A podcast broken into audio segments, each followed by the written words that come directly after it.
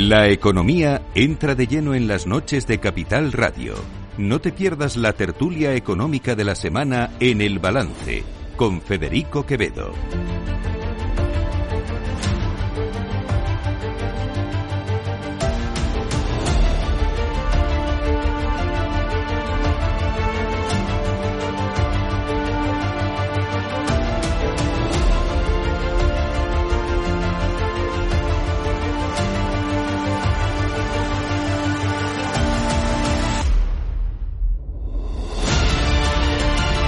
Las nueve de la noche, no hora menos, en las Islas Canarias, en la sintonía de Capital Radio, nuestro tiempo de análisis de tertulia y sobre todo hoy de tertulia económica, hoy de la mano de José Luis Moreno, buenas noches. Muy buenas noches. Santiago Sánchez, buenas noches. Muy buenas noches. Judith Arnal, buenas noches. Buenas Bienvenida noches. de nuevo. Teníamos, hemos tenido, nos has abandonado unas semanas, pero Soy mala gente. estamos encantados de volverte a tener aquí otra vez. Fernando Pinto, buenas noches. Buenas noches. Y no sé si en algún momento se unirá con nosotros, que estaba en plena debate parlamentario en la Asamblea de Madrid, Alberto Oliver, y si puede se unirá a lo largo de- del programa.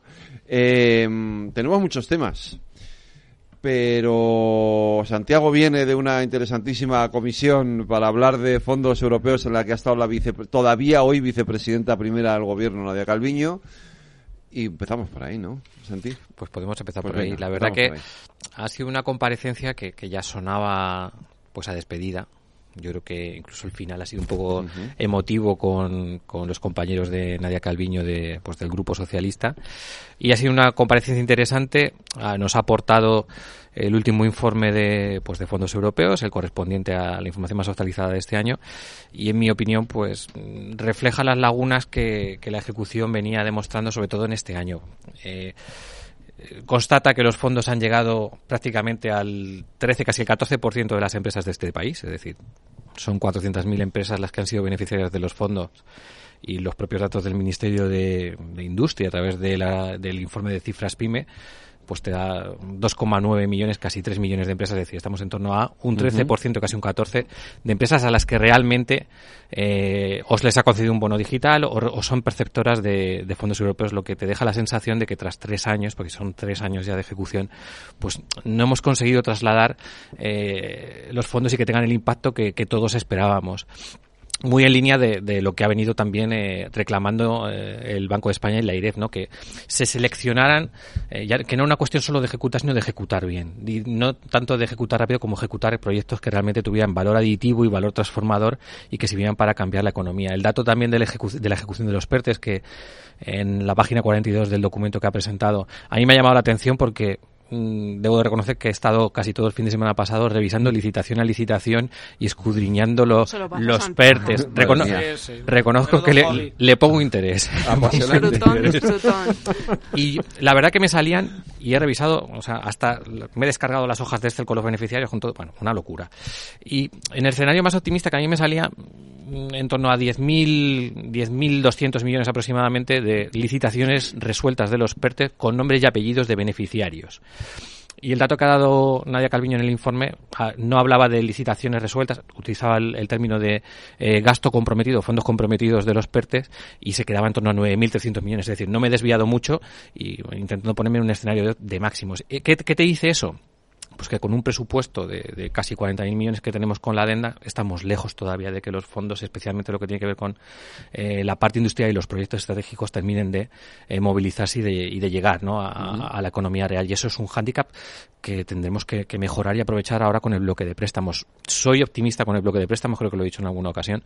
El hecho de que participe el sector bancario a mí me da la tranquilidad de que los proyectos que se van a seleccionar y las inversiones que se van a financiar con la adenda son Sí. proyectos rentables, que de verdad tengan valor añadido por ese filtro que van a hacer. Es decir, eh, ya el hecho de que tengan que intervenir departamentos de riesgos y terceros con vía BEI, el ICO, etcétera, es decir, te da la garantía de que eh, eso de, de que hablaba de que los fondos tienen que eh, dirigirse a proyectos de, de realmente valor añadido, yo creo que esta segunda parte va a ir mucho más en esa línea que lo que hemos visto en la primera, que el listado de los 100 mayores beneficiarios pues te, lo- te dejaban entrever, ¿no? Que hubiera una predominancia del sector público y de fondos capitalizados por el sector público, los grandes eh, organismos públicos, ¿no? Que, que, que son los que han recibido o los fondos con ese concepto de beneficiarios de beneficio final. Entonces, bueno, pues se cierra un ciclo eh, con luces, con sombras. Yo creo que ya tiene una despedida amable. Yo que ha, sido felicitada por casi todos los grupos y le han deseado lo mejor.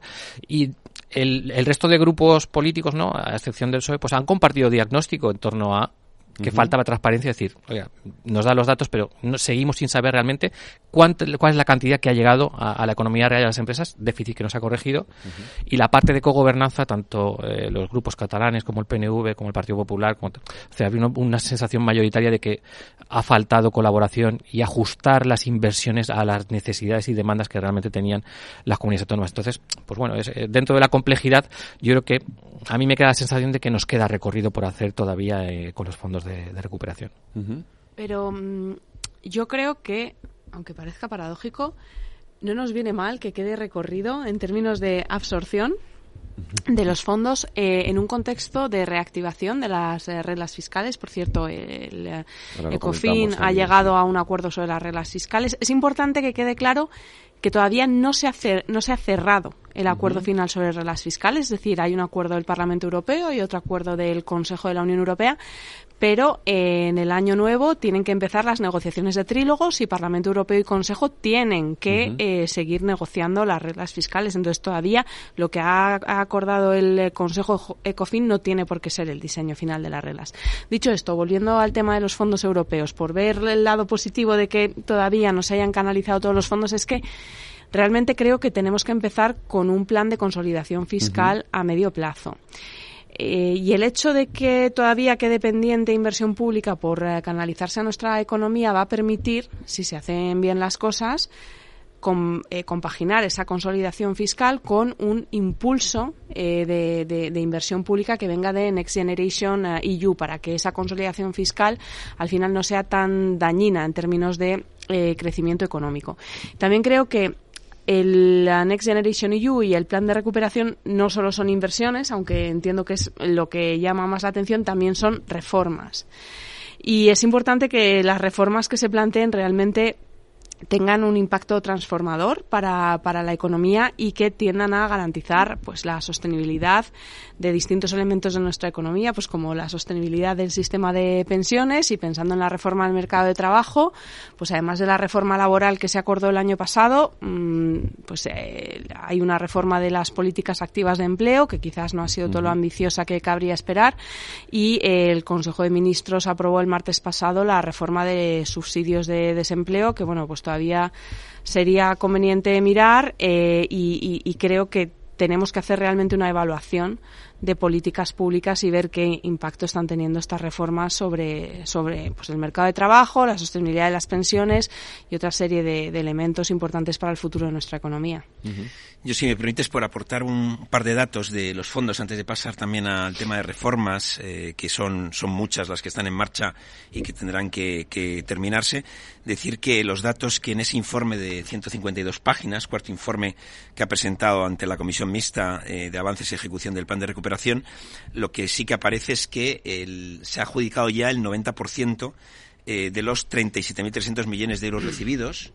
Eh, eh, ellos utilizan en este informe esa adjudicación que es cuando pasan de un presupuesto a otro, es decir, ha salido de un presupuesto a otro. El, dato que ellos utilizan es que el Tesoro Público ha ordenado pagos por 37.000 millones de euros. Eso no es ejecución ni tiene nada que ver. Bueno, pero digamos que lo, que han hecho ha sido ya movilizarlo. ellos hablan de movilizar, efectivamente, y luego cuando esto se siga ejecutando, esto tendrá un impacto sobre el Producto Interior Bruto de aproximadamente 2,5 puntos, que es en lo que tendremos que ver los próximos meses. Pero bueno, eh, yo, de acuerdo también con lo que tú has comentado, que esos 84.000 euros en préstamos son los que más eh, impulso van a dar a nuestra economía, eh, junto con, bueno, ese, esos fondos adicionales de la adenda que se habían anunciado. Eh, de los 100 mayores perceptores, eh, los datos que se manejan son eso, 39% empresa privada y el resto, 51 por, 61% eh, sector público, entre entidades locales 30%, entidades públicas 23%, ministerios, comunidades autónomas. Eso también es un dato que también sorprendió. Una, una pregunta. ¿Realmente creéis que va a haber apetito para los préstamos? O sea, ¿realmente va a ser posible eh, absorber eh, todos esos miles de millones de euros. Depende de los tipos de interés y depende de las garantías que se pidan, pero ha habido, en, en, pandemia ha habido mucho apetito. Entonces yo, yo creo que sí lo va a haber. En pandemia ha habido mucho apetito, en mi opinión, también por una cuestión precautoria. Es decir, muchas empresas eh, solicitaron un préstamo ICO porque eh, había muchísima incertidumbre y de hecho ahora se ve que está habiendo preamortización bastante importante incluso de préstamos ICO. ¿Ah, es sí? decir, sí, la preamortización de los préstamos ICO está siendo está siendo eh, notable. Entonces, creo que es difícil extrapolar la demanda de crédito que hubo durante la pandemia a la situación actual que creo que también presenta incertidumbre, pero quizás más de naturaleza geopolítica que sanitaria. Las, condiciones son bárbaras, porque tú sabes que son a 30 años, con 10 años de cadencia, y el precio eh, como 10 pipos por debajo del bono a 10 años. O sea, que realmente son condiciones muy competitivas. Entonces, vamos a verlo. Tiene que haber proyectos de inversión. Sí. Sin duda. Sin que pase efectivamente un control de riesgos por parte de los bancos y que, de ciertas garantías mi, de mi apuesta es que sí, sí que lo va a haber, pero es verdad que eso lo vamos a ver a partir del año que viene. Y luego hay que tener en cuenta que tenemos solo hasta 2026 para ejecutar todos estos fondos. Entonces, yo creo que hay que ponerse a trabajar ya en la Unión Europea para pedir una ampliación de ese marco temporal. También, eh, también creo que va a ser difícil porque, en mi opinión, muchos países del norte de Europa consintieron en un Next Generation EU de eh, casi 800.000 millones de euros a cambio de que el horizonte de ejecución fuera muy corto. Fuera corto, entonces va a ser muy complicado, yo creo, convencerles de ir más allá de 2026. Sí, bueno, yo por añadir, por añadir eh, algo, porque ya prácticamente lo habéis dicho todo, pero eh, a mí lo que di algo. Sí, sí, a mí es que lo que me preocupa, a mí lo que me preocupa siempre no es eh, aquellos fondos que todavía no han sido consolidados, sino aquellos, perdón, sí, los no consolidados no me preocupan demasiado. Me preocupan los consolidados cuando tenemos cuenta en cuenta, ¿no? Esa mm, esa dicotomía entre eh, expectativas versus economía real. Es decir, eh, estamos hablando de que una gran parte de estos fondos se canalizan hacia el sector público, lo cual, bueno, puede eh, llevar a, a un desplazamiento por entre otras cosas, del gasto del gasto privado. luego el sector público contrata con el sector privado. Eh, efectivamente, sí. Se supone que yo, por ejemplo, desde la universidad sí que es verdad que hemos recibido bastantes propuestas ¿no? de contratación para, para, para, para desarrollo generalmente de proyectos. Me preocupa qué efectos pueda tener un gasto ineficiente de estos fondos eh, sobre, sobre la inflación. Si es verdad que parece que no va a tener un efecto, eh, por lo que llevamos viendo ya en este último año, eh, significativo, pero me preocupa. Eh, me preocupa también mm, que pueda existir un problema, en este caso de riesgo moral, es decir, se pueden reducir de alguna manera al, otorgar estos estos incentivos o estos fondos, pues bueno, la, la, la, la necesidad de hacer reformas eh, estructurales que tienen que hacer eh, muchas comunidades autónomas. La redistribución de estos fondos entre las comunidades autónomas a nivel regional, yo mm, a lo mejor mm, no tengo datos y no sé si se está haciendo de una manera eh, equitativa. Es decir, todavía yo creo que hay muchas preguntas encima de la mesa que no han sido resueltas. Es decir, cuando yo inyecto cantidades mm, importantes de dinero en la economía, creo que todo, todas estas variables hay que ponerlas encima de la mesa. Entonces, bueno, yo creo que queda mucho por hacer y, hay que ser eh, cautelosos. Déjame apuntar algo. Apunta. Sobre, por empezar por el final. Del dinero que se reparte a las comunidades autónomas, que ahora mismo hay distribuidos 26.000 millones de euros aproximadamente a través de las conferencias sectoriales, esos fondos tienen un problema. Cuando los territorializa, primero es el seguimiento. Y a mí me consta que eh, la herramienta COFID sigue dando problemas porque a los consejeros se les pide, se les todavía están enviando miles de hojas de Excel. El, problema es que la información no ha llegado vamos por igual a, vamos a empezar. Entonces, cuando tú le, territorializas una, a través de una conferencia sectorial los fondos de una comunidad autónoma, corres el riesgo de que ya no solo por los criterios, que los criterios, a fin de cuentas, pues sean más o menos objetivos por los cuales tú repartes un dinero para hacer una inversión. El problema está en el diseño de la inversión porque esto yo lo he contado una vez, es decir, no es lo mismo Murcia que Andalucía, que Cataluña, que eh, Cantabria, a la hora de la eficacia que esos fondos pueden tener para desarrollar una, inversión. Me explico, y lo he contado, insisto, alguna vez. Eh, con las plazas de educación infantil, con las plazas de 0 a 3 años, eh, hay comunidades autónomas que es que no tienen niños es que las obligas a tener, bueno, es que no pueden ejecutar esos fondos. ¿Por qué? Porque lo que tienen es un sobrante de plazas públicas que no cubren. Y es más, es que si hicieran esas inversiones, tendrían que cambiar eh, una cosa, una cuestión que tienen concertada y que la cubren con cooperativas, muchas de ellas dirigidas por mujeres, ¿qué vas a hacer? ¿Les quitas el, esa asistencia para crear unas plazas públicas? Es decir, y por eso digo que, que, es complejo y cuando la cogobernanza eh, no se atiende exactamente a las necesidades o al menos no se da flexibilidad para que dentro de un objetivo marco las comunidades autónomas puedan eh, readecuar esas inversiones o tengan cierta flexibilidad para que realmente las puedas ejecutar es muy difícil, es muy complejo. Eh, con respecto a los plazos de ejecución, yo estoy de acuerdo con Judith al 100%. Es decir, un gran avance de, de, esta, de estos fondos hubiera sido el haber conseguido prorrogar eh, el plazo. Implícitamente se está haciendo a través del dinero que se deriva a ENISA, CDT, Red.es, el IDA, Ecofides, que va a permitir que se pueda eh, considerar como ejecutado cuando tienes ese gasto, digamos que comprometido a través de estas de estos organismos públicos y la ejecución efectiva vaya más allá, o sea, podrá ir más allá del 2026. Es una manera un poco de, de solventarlo y que, y que demuestra la dificultad que está teniendo eh, con un plazo tan ajustado y con un contexto económico tan complejo para poder desarrollar esto con cuellos de botella de materias primas que hemos vivido, la inflación, etcétera. Entonces, eso es complejo. Yo tengo dudas también con la, con la demanda de los préstamos, con la demanda de los préstamos en, en el, mucho ese tema, sí. en el futuro. Primero porque el contexto es un contexto de desaceleración económica y, y cuando tienes, en mi opinión, ¿eh? inseguridad jurídica, cuando tienes eh, también inestabilidad en el marco fiscal, cuando tienes ese contexto que es complejo en lo económico, con debilidad en la demanda interna o previsión de, de debilidad en la demanda interna, mm, yo veo complejo que que las empresas se, se atrevan a realizar, aunque tengas una financiación muy buena, es que muchas veces no es la financiación, porque tú tienes que acometer también y complementarla con fondos propios, es decir, y dar una viabilidad y garantizar una rentabilidad de los proyectos. Pero la cadencia, ten en cuenta la cadencia. Ya, ya, sí, la, es... la carencia está muy bien, pero los fondos al final tienes que pagarlos, aunque tengas 10 años de carencia. Luego a ver cómo se transmiten, porque las figuras eh, a través de las cuales se van a canalizar los créditos son distintas y, diversas, y entonces eh, yo de verdad que no, eso Judith es la que quizás tenga mejor termómetro, ¿no? de cómo de cómo están los datos. De, desde luego, la, información que transmite el Banco de España en sus informes es de debilidad del crédito.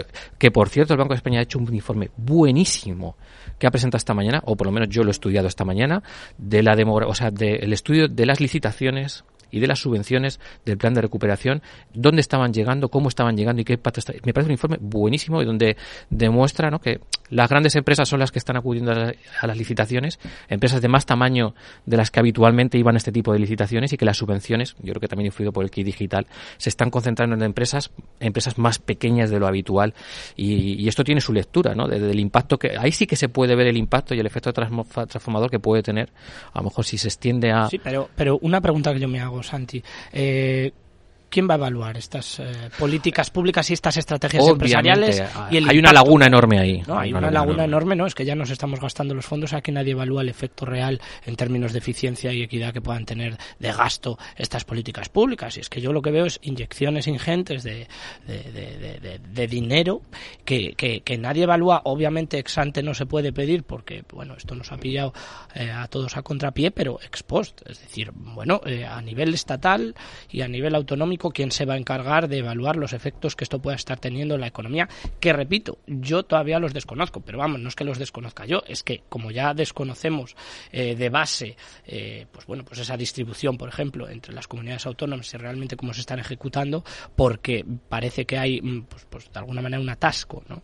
en, el proceso de comunicación, eh, pues bueno, yo me estoy dando cuenta que, algunos de esos fondos que están llegando a las pedanías de mi, de mi oficio, ¿no? Pues, pues creo que se están gastando, mm, no sé si de manera ineficiente, pero no, no, no están consolidando puestos de trabajo, ni están tampoco generando expectativas de inversión extraordinariamente positivas. Yo lamento ser un poco negativo, pero eh, es la sensación que a mí me da. Hay, que, sepas, estos fondos, a diferencia de los fondos tradicionales, de fondos europeos, no tienen que ver con el gasto, ¿Mm? sino que tienen que ver con el cumplimiento de hitos y objetivos. Y objetivos, sí, y, por parte de la Unión Europea, de la Comisión Europea, se va a evaluar que esos hitos y objetivos se hayan cumplido. Es decir, si tú, si tú estás hablando de, de un ahorro, por ejemplo, eh, eh, en, la energía que tú consumes en un domicilio, lo, lo que te está pidiendo la Unión Europea es que tú presentes la factura que tú gastabas antes de instalar esa instalación solar y la factura de después. Y, por ejemplo, las comunidades autónomas, a mí me consta que para pagar esas subvenciones, para colocar los paneles, por ejemplo, una comunidad autónoma, lo que hacen es pedir esas dos facturas.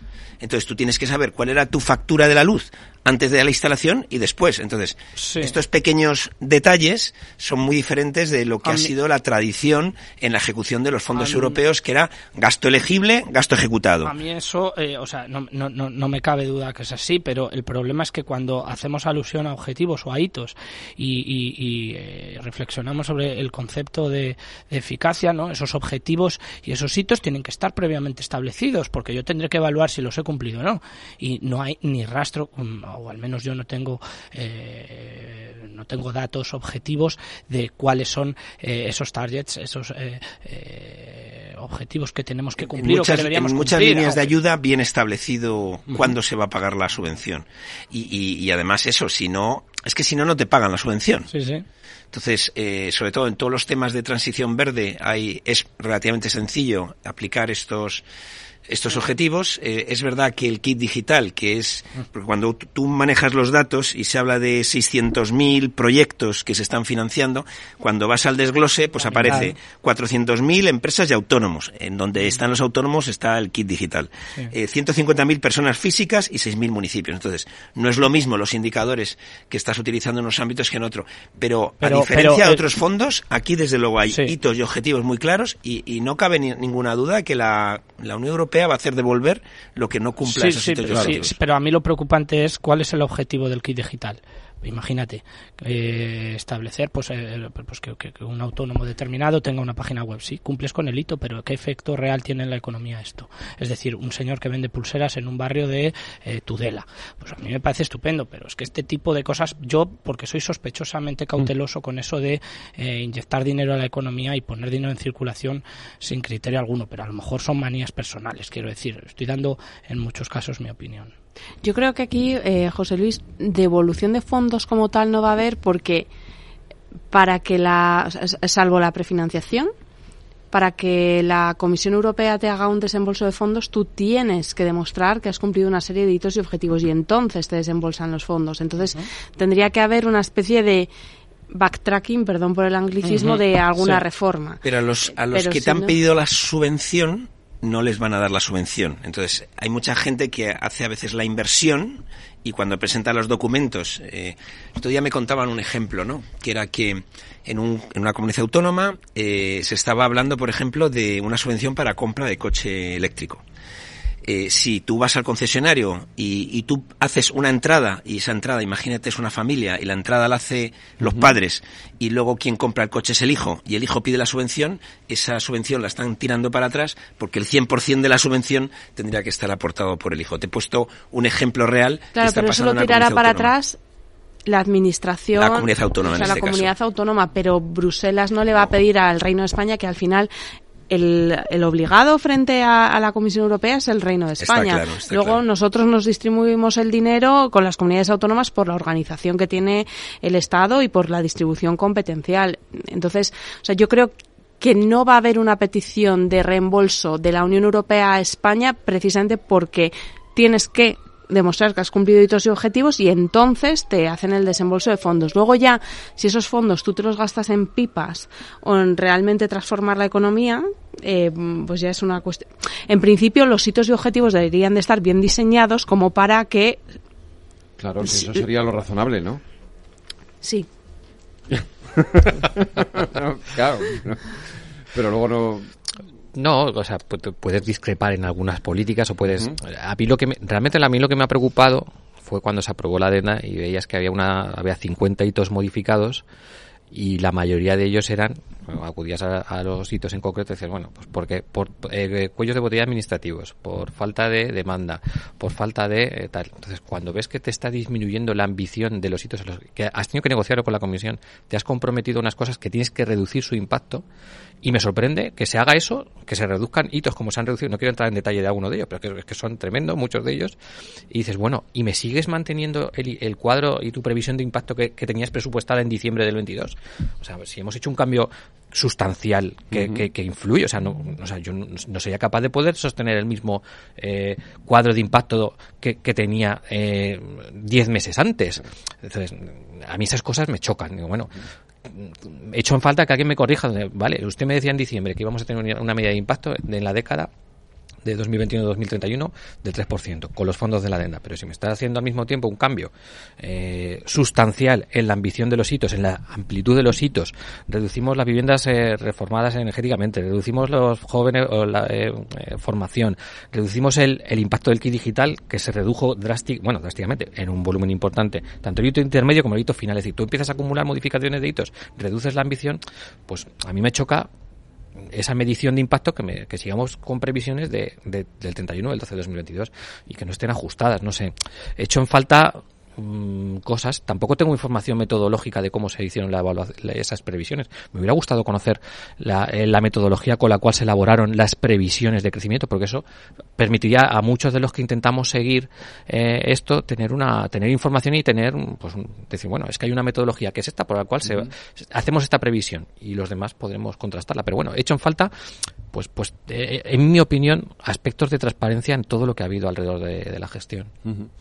Habéis comentado, habéis pasado por encima de las reglas fiscales y quiero que entremos en eso porque se han conocido también esta semana. Es verdad, como decía Judith, está todavía por terminar de, aprobarse, pero bueno, de lo que conocemos.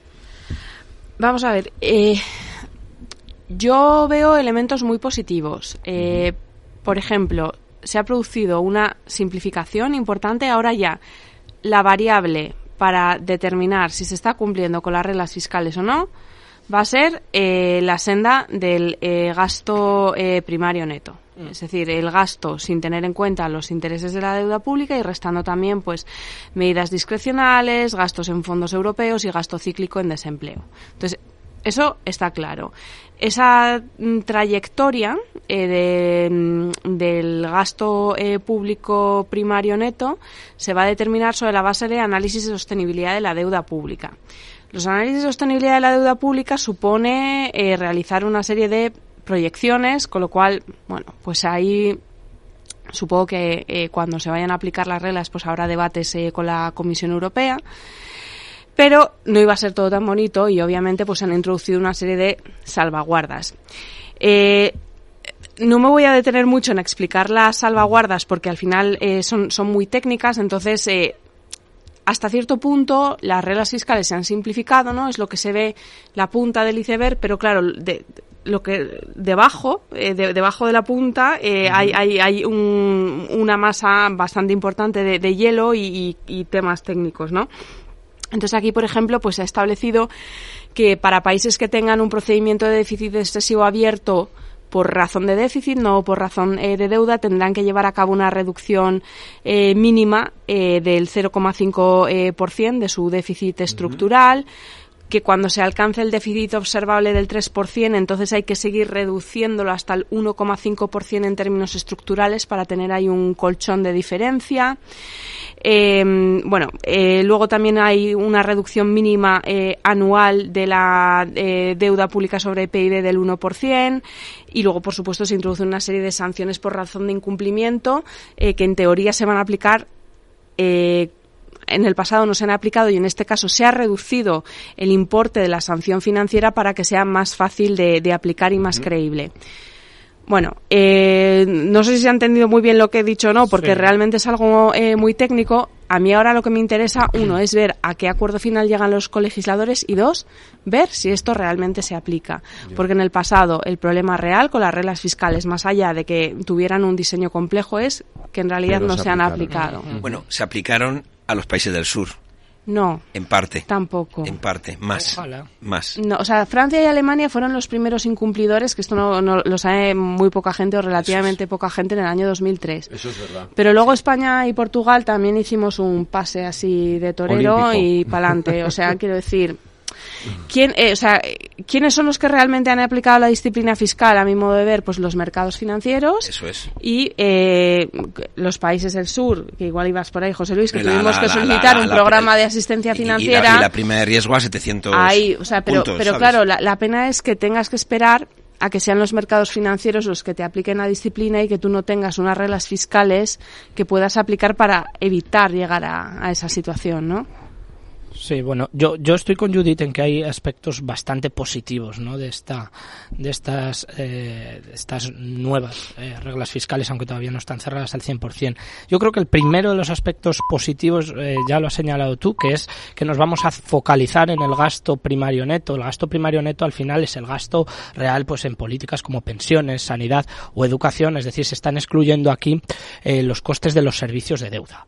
Pero no debemos olvidar que aún así tenemos que cumplir con ciertos, eh, con ciertos criterios que parece que en Europa todavía nos han olvidado, como es ese 60% de deuda pública o el 3% de déficit. El 60% yo creo que no lo cumple nadie ahora mismo. De no, no Alemania va camino. Estonia son unos supercampeones. Yo creo que tienen el. Este, sí.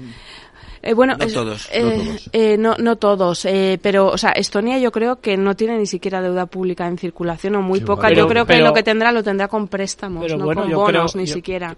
Creo que es un aspecto positivo, ¿no? Que, que, que, sigamos manteniendo pues los niveles que ya se establecieron en este caso en Maastricht. eso, está bien. ahora bien, siempre que hablamos de deuda, yo creo que siempre hay que establecer un orden. Primero déficit y luego deuda. Primero la variable flujo y luego la variable stock, porque sin una la otra no va a venir o, no, o, no, o no vamos a lograr de alguna manera eh, esa reducción que nos piden que nos piden desde Europa. A mí me preocupa, mm, si me preocupa algo, eh, bueno, vale, eh, dejamos los costes de los servicios de deuda fuera de esta contabilización, pero seguimos endeudándonos cada martes con letras a tres meses al 3,60% y con obligaciones a 10 años al tres y medio por ciento creo que están en ese entorno no bueno, eh, esto tiene que llegar un momento en el cual, pues bueno, yo creo que nos hagamos responsables también de esa parte, ¿no? De, de la tarta que yo enseño siempre a los alumnos y donde pone deuda pública, que son realmente los intereses de deuda pública y que estamos por encima de los 30.000 millones de euros. Es decir, eh, bueno, esto tampoco es una barra libre, pero, pero bueno, yo coincido sobre todo en este caso con Judith en, en, en que creo que la línea en la cual se está establecen los criterios o las reglas fiscales, mm, eh, la línea en la que se pretenden cerrar estos acuerdos, yo creo que es la que es la correcta. Y luego hay una cosa que a mí me parece interesante, tenemos que ver cómo se ejecuta, que es eh, que hay esas excepciones y cómo pedir tiempo a cambio de reformas, es decir, se establece la vía para cambiar tiempo por reformas. ¿Que tú necesitas más tiempo? Pues concrétame las reformas. La extensión de los planes fiscales de ajuste, ¿no? A medio plazo de cuatro a siete años. Eso yo creo que, que, te da te da margen, yo creo, para cumplir si quieres cumplir. Eh, claro, pero eh, quiero decir, aquí es muy importante y es que mm, voy a volver a utilizar un anglicismo. Como me está escuchando mi madre, me va, a matar. El enforcement. O sea, es muy importante el, el enforcement.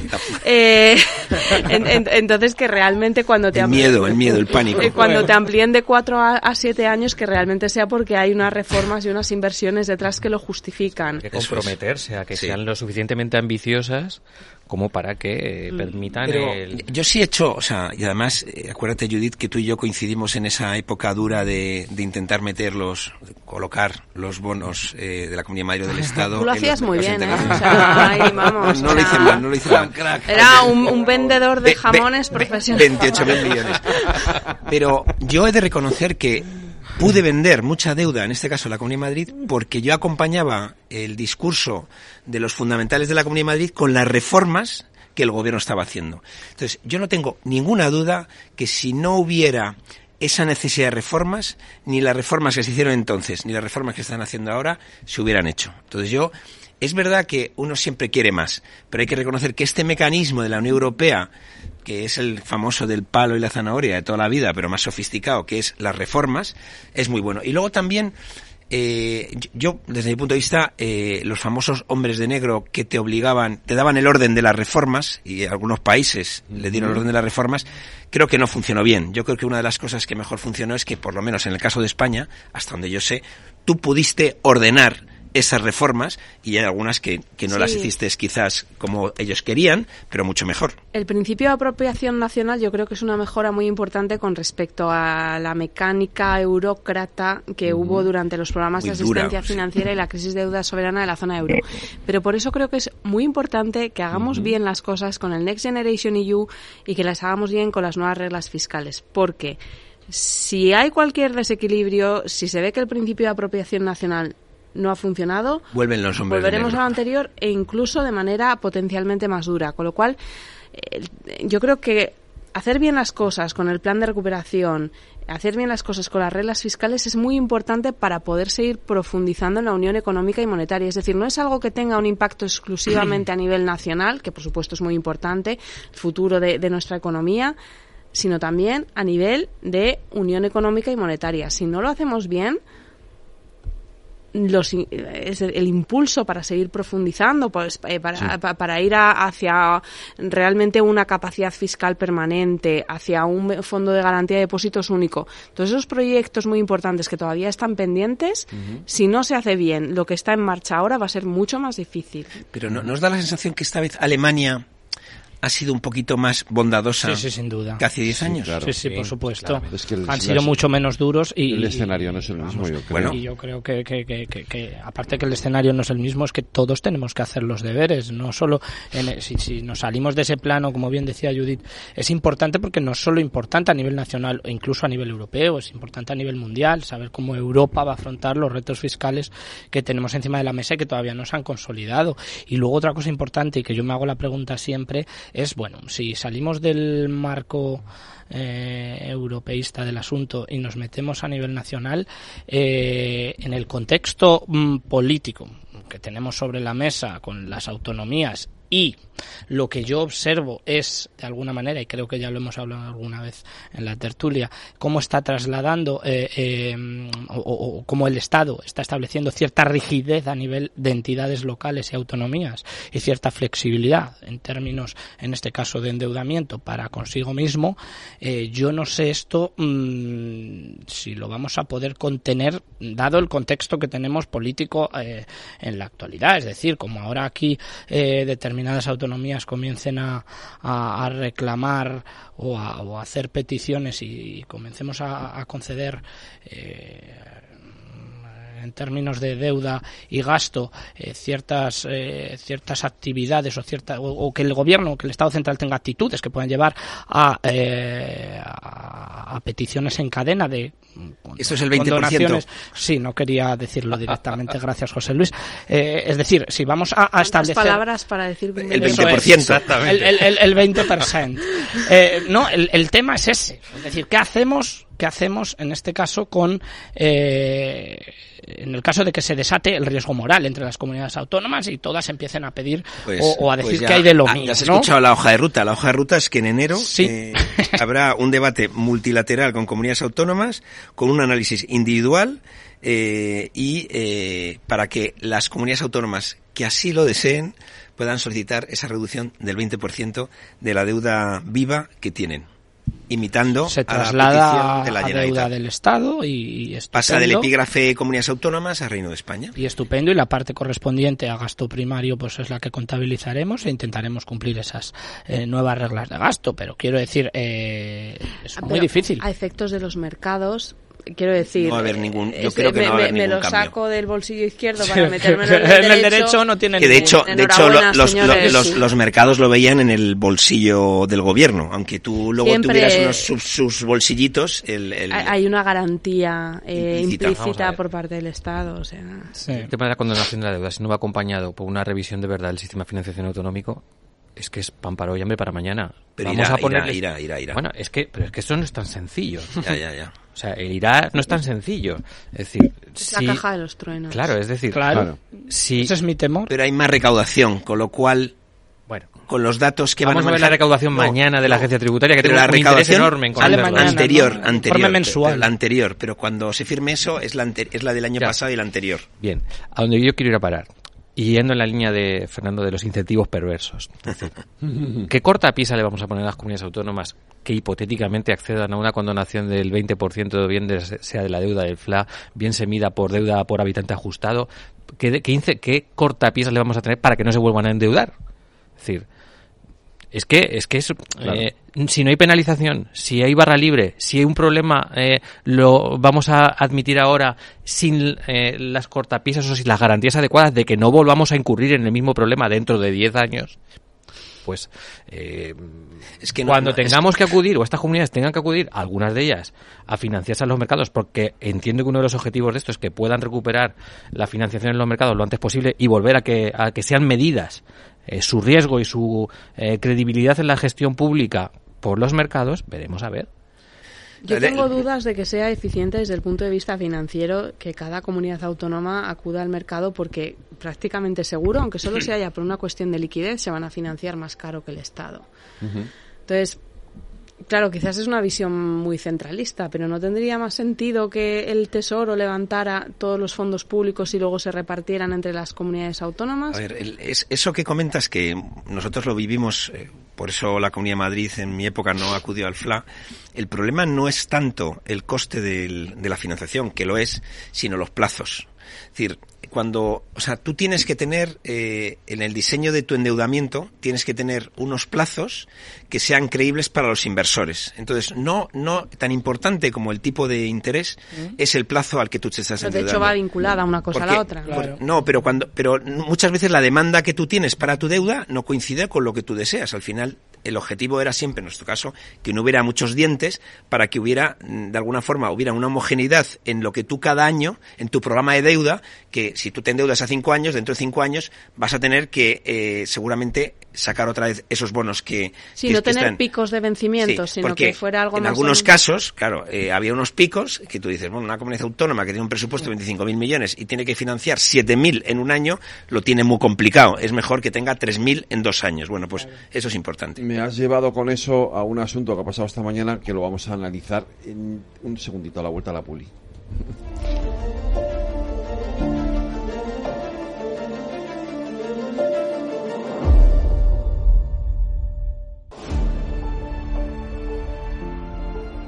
El balance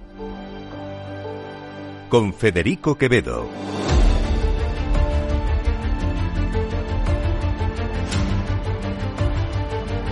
En los 15 minutos que nos quedan, vamos de un poco 16, eh, vamos a hablar, vamos a poner dos, mesas, dos temas sobre la mesa. Primero, ¿qué preferís primero, Telefónica o Miley? Eh, bueno, pues eh, aquí lo que decía. Venga, Judith. Vamos a empezar por mi ley. Venga, por a mi José Luis le gusta mucho. Venga, pues mi ley. 300 medidas nada más y nada menos que ha puesto encima de la mesa para básicamente desmontar todo el Estado argentino.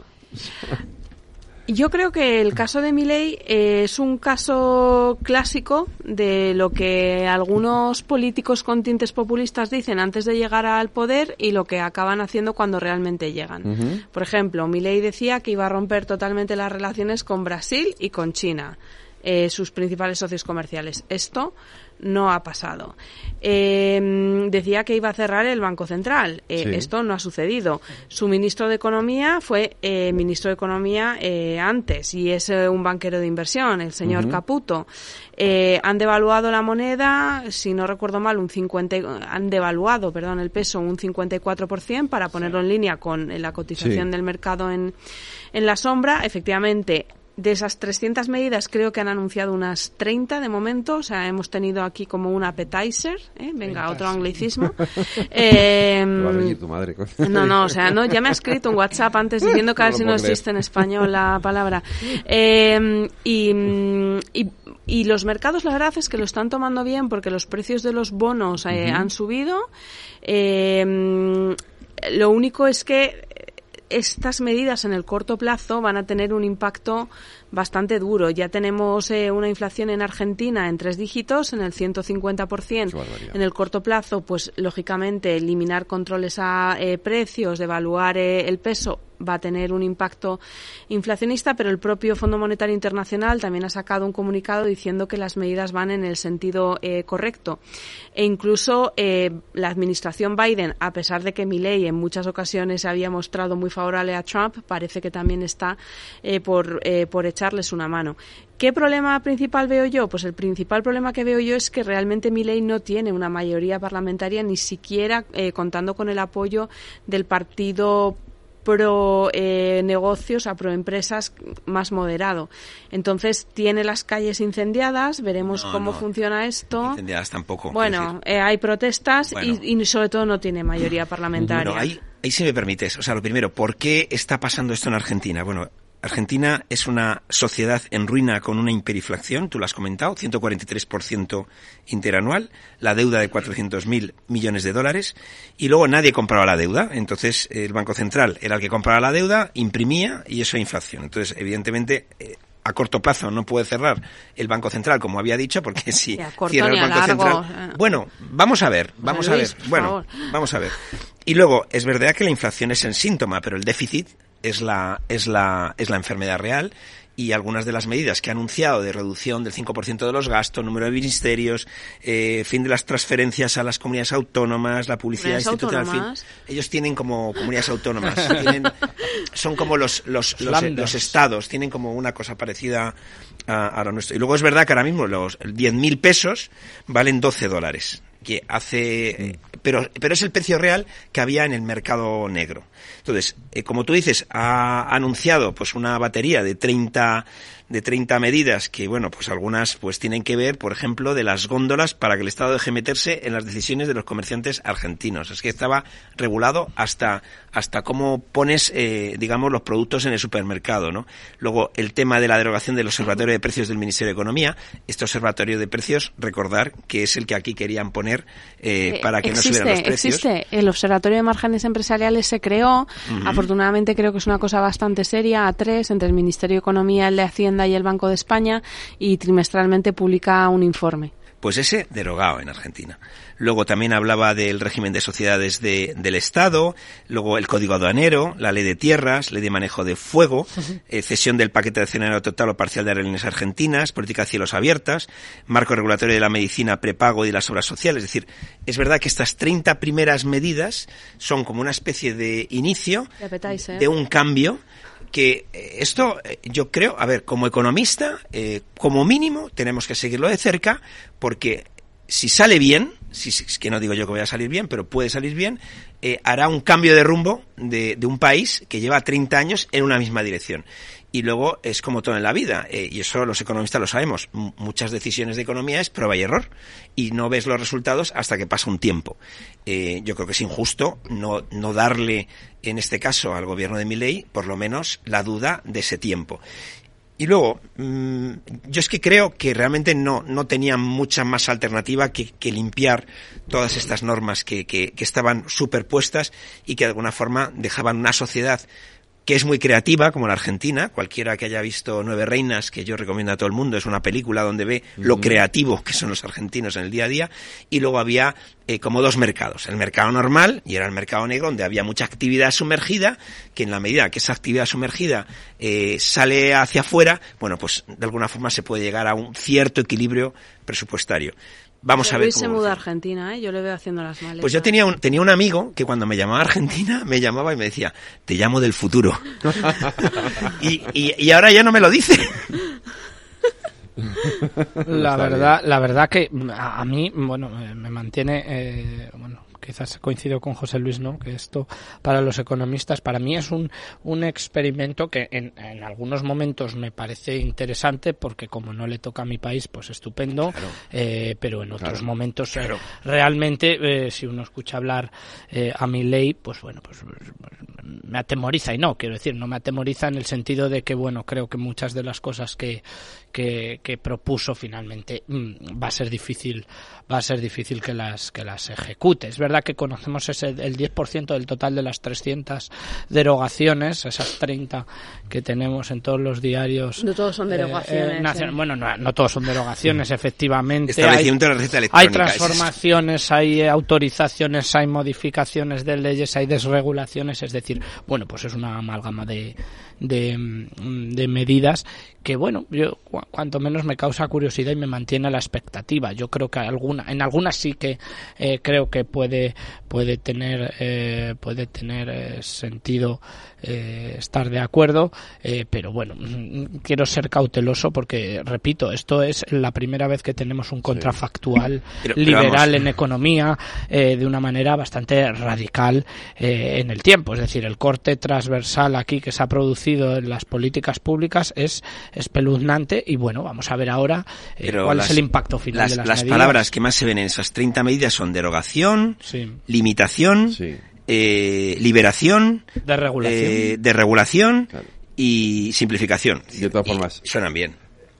Bueno, depende. Quiero decir, habláis de experimentos, pero claro, aquí no se están haciendo los experimentos con gaseosas, están haciendo con gente, Santiago. pero es que, es que el, contexto es... que es tan complejo y tan delicado de décadas de deterioro y de hiperregulación en Argentina que, que al final la consecuencia ha sido llegar a este extremo. Lo que sí que eh, es un hecho es que Argentina está a la cola en el índice de libertad económica, tiene el puesto 144 si no me equivoco, es decir, por detrás de Camerún, por detrás de Mozambique, es decir, en una situación eh, que es imposible, es una economía en colapso. Y ante eso, eh, a mí siempre me gusta destacar dos cosas, más allá de que hay cosas de mi ley que no, que no comparto, hay cosas que sí me, parecen muy interesantes y otras que no comparto en absoluto. Pero mm, yo creo que tiene claro lo que, lo que quiere hacer y por encima de las caricaturas, Milei es un hombre formado, o sea, no, es, no es, un, es un hombre que, eh, eh, de ideología liberal, pero es un hombre, es un hombre formado. Yo creo que muchas de la, de la forma de expresarse que tiene es porque se desespera, porque intelectualmente se encuentra ante personas que no están a su altura y se desespera y, y, pierde, pierde el control. Y um, este plan, este plan de 300 eh, medidas, que como decís, pues iremos conociendo, eh, no son improvisadas. Es decir, hasta donde yo sé, era un trabajo previo que se había hecho a través de, además en el Banco Central de Argentina. Es decir, que, que, que es un trabajo eh, intenso y previo, es decir, que, que no es improvisado y que ha llegado de un día para otro. Yo creo que tenían al menos un diagnóstico de determinadas cuestiones que, que sí que había que corregir en la economía argentina y como decía Fernando, pues bueno, esto es un experimento que no es en nuestro país. O sea, yo no soy capaz de imaginarme muchas cosas de estas aquí, pero la situación es tan límite en un país como el argentino que eh, yo recuerdo entrevistas a señoras por la calle que decían, mire usted, yo es que jamás me planteé votar a mi ley, pero mis hijos me han convencido porque si no se iban del país.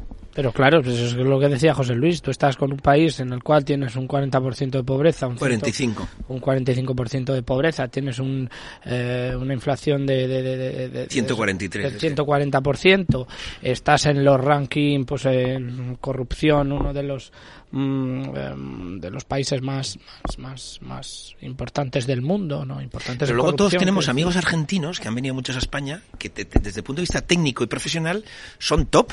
Entonces, es que hay una fuerza de trabajo brutal. Oye, ¿qué tienen en común Trump, eh, Milley y Boris Johnson? Es una pregunta o tú nos vas a decir. El pelo, ese, ese el tupé, claro, pues eso, lo dices por los que todavía lo conservamos. Claro, tú también, ¿no? O sea, soy, un proyecto un, un, proyecto para España de mi ley. Por favor. Sí, sí, tal cual, sí, la verdad que... Pero luego uno cuando ve las cifras macro de, de Argentina y ve que tiene un 8,5% de desempleo, cosas así, dices, bueno, pues... Eh, no, no, sí, como decía eh, José Luis... no voy a decir limitados, tienen son las cuentas públicas. es un país rico que no sabe más, que, pero eso es que no, yo creo que es una constante en Latinoamérica, ¿no? de ser países ricos que no saben gestionar su riqueza, eso es una, una, constante en la mayoría de los países latinoamericanos. De hecho, si Argentina sabe explotar mirase a Chile, que es su vecino claro, de, de, la izquierda, ahora de la izquierda. realmente, realmente tenemos ahí, o sea, sobre todo los economistas que nos dedicamos hasta la investigación, o sea, a mí me parece súper, súper bonito eh, poder estudiar. Es triste, ¿no? Porque estás utilizando lo que dice eh, Federico. Seres humanos. No son, ratoncitos, eh, sin ofender a los animalistas, no son ratoncitos, pero eh, te quiero decir, tú puedes comparar... Tienes todas las animalistas ahí abajo ya, ahora bueno, pues es lo que hay, no, no, tengo ningún tipo de complejo. De, verdad que estas primeras 30 medidas, cuando las lees en el detalle, eh, suenan bien, o sea... Es que las regulaciones que hay detrás que son... Hombre, habrán escogido las 30 más... Sí, pero dices modificación del Código Civil y Comercial para reforzar el principio de libertad contractual entre las partes. Sí, sí, sí, sí. Bueno, vamos a ver qué pasa. Eso es.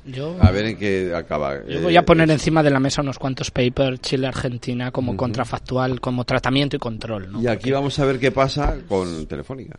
Mm. Bueno. Bueno, venga, me lanzo yo. Telegráfico. Vamos a ver. Eh, yo, creo que esto.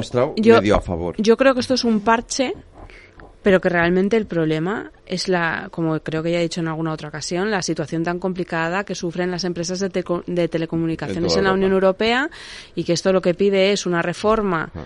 Eh, del entorno regulatorio eh, para que sea un entorno no tan basado en la hipercompetencia en precios, sino para favorecer todas las inversiones que hay que llevar a cabo.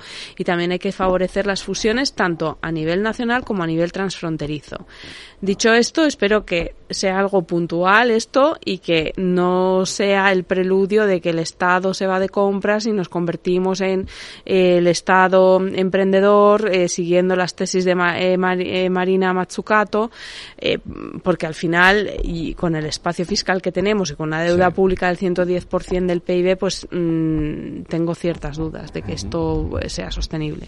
Yo comparto mucho de lo que dice Judith. Decía, a mí uno de los grandes peligros de esto es que se extienda y, el problema es que parte del gobierno que quiere que se extienda claro. y que y, que forme parte de, una estrategia empresaria o sea de, pues de creación de, de un INI punto o 2.0 más modernizado eh, yo creo que cuando eh, entra el estado de una compañía su, su efecto no es neutral es decir cuando uno entra es para eh, yo esto de que estabilice el capital de la empresa, yo creo que el capital de la empresa se estabiliza de otras maneras y tengo dudas de que la SEPI vaya a crear valor para la compañía. Es decir, esa entrada no crea valor en la compañía, ni va a transformar el modelo de, gestión, la estrategia de la compañía. En el peor de los casos lo que puede hacer es alinearla a los intereses de un determinado partido político, me da igual el que sea.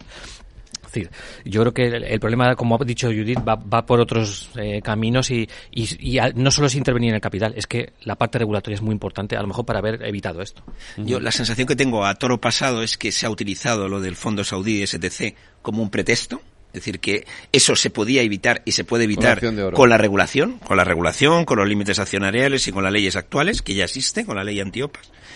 Yo creo que eh, la clave en general es eh, que se haya que fortalecer la transparencia, la seguridad jurídica de la regulación de las normas y esta, esta entrada con un 10% que además se va a tener que hacer en mínimo en dos meses porque lo máximo que puede comprar es el 25, pues yo he hecho un calculillo ahí y como eh, más o menos puede comprar un máximo de 44 millones por día, ¿no? Entonces, como son 2.100 millones, 45 días. Bueno, pues eso también va, creo yo, a alterar también un poco el precio de la transacción. Son 2.100 millones aproximadamente.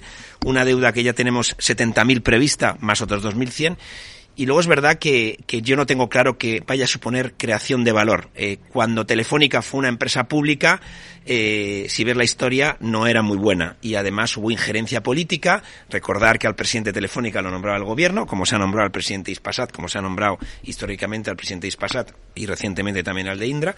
Y bueno, pues esto yo creo que tiene pros y cons.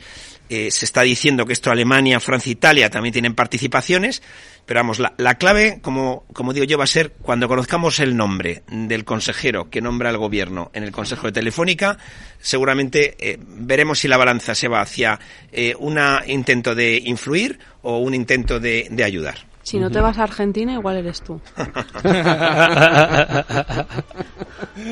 Efectivamente. Se hablaba de Javier de Paz, no lo sé. Javier ya lo es, de consejero. Eh, pero claro, el presidente, eh, cuanto más profesional sea el presidente y se ejecute ese plan estratégico, mejor para todos. En fin, eh, Judith Arnal, Santiago Sánchez, Fernando Pinto, José Luis Moreno, gracias a los cuatro y feliz Navidad. Feliz, Navidad. Navidad.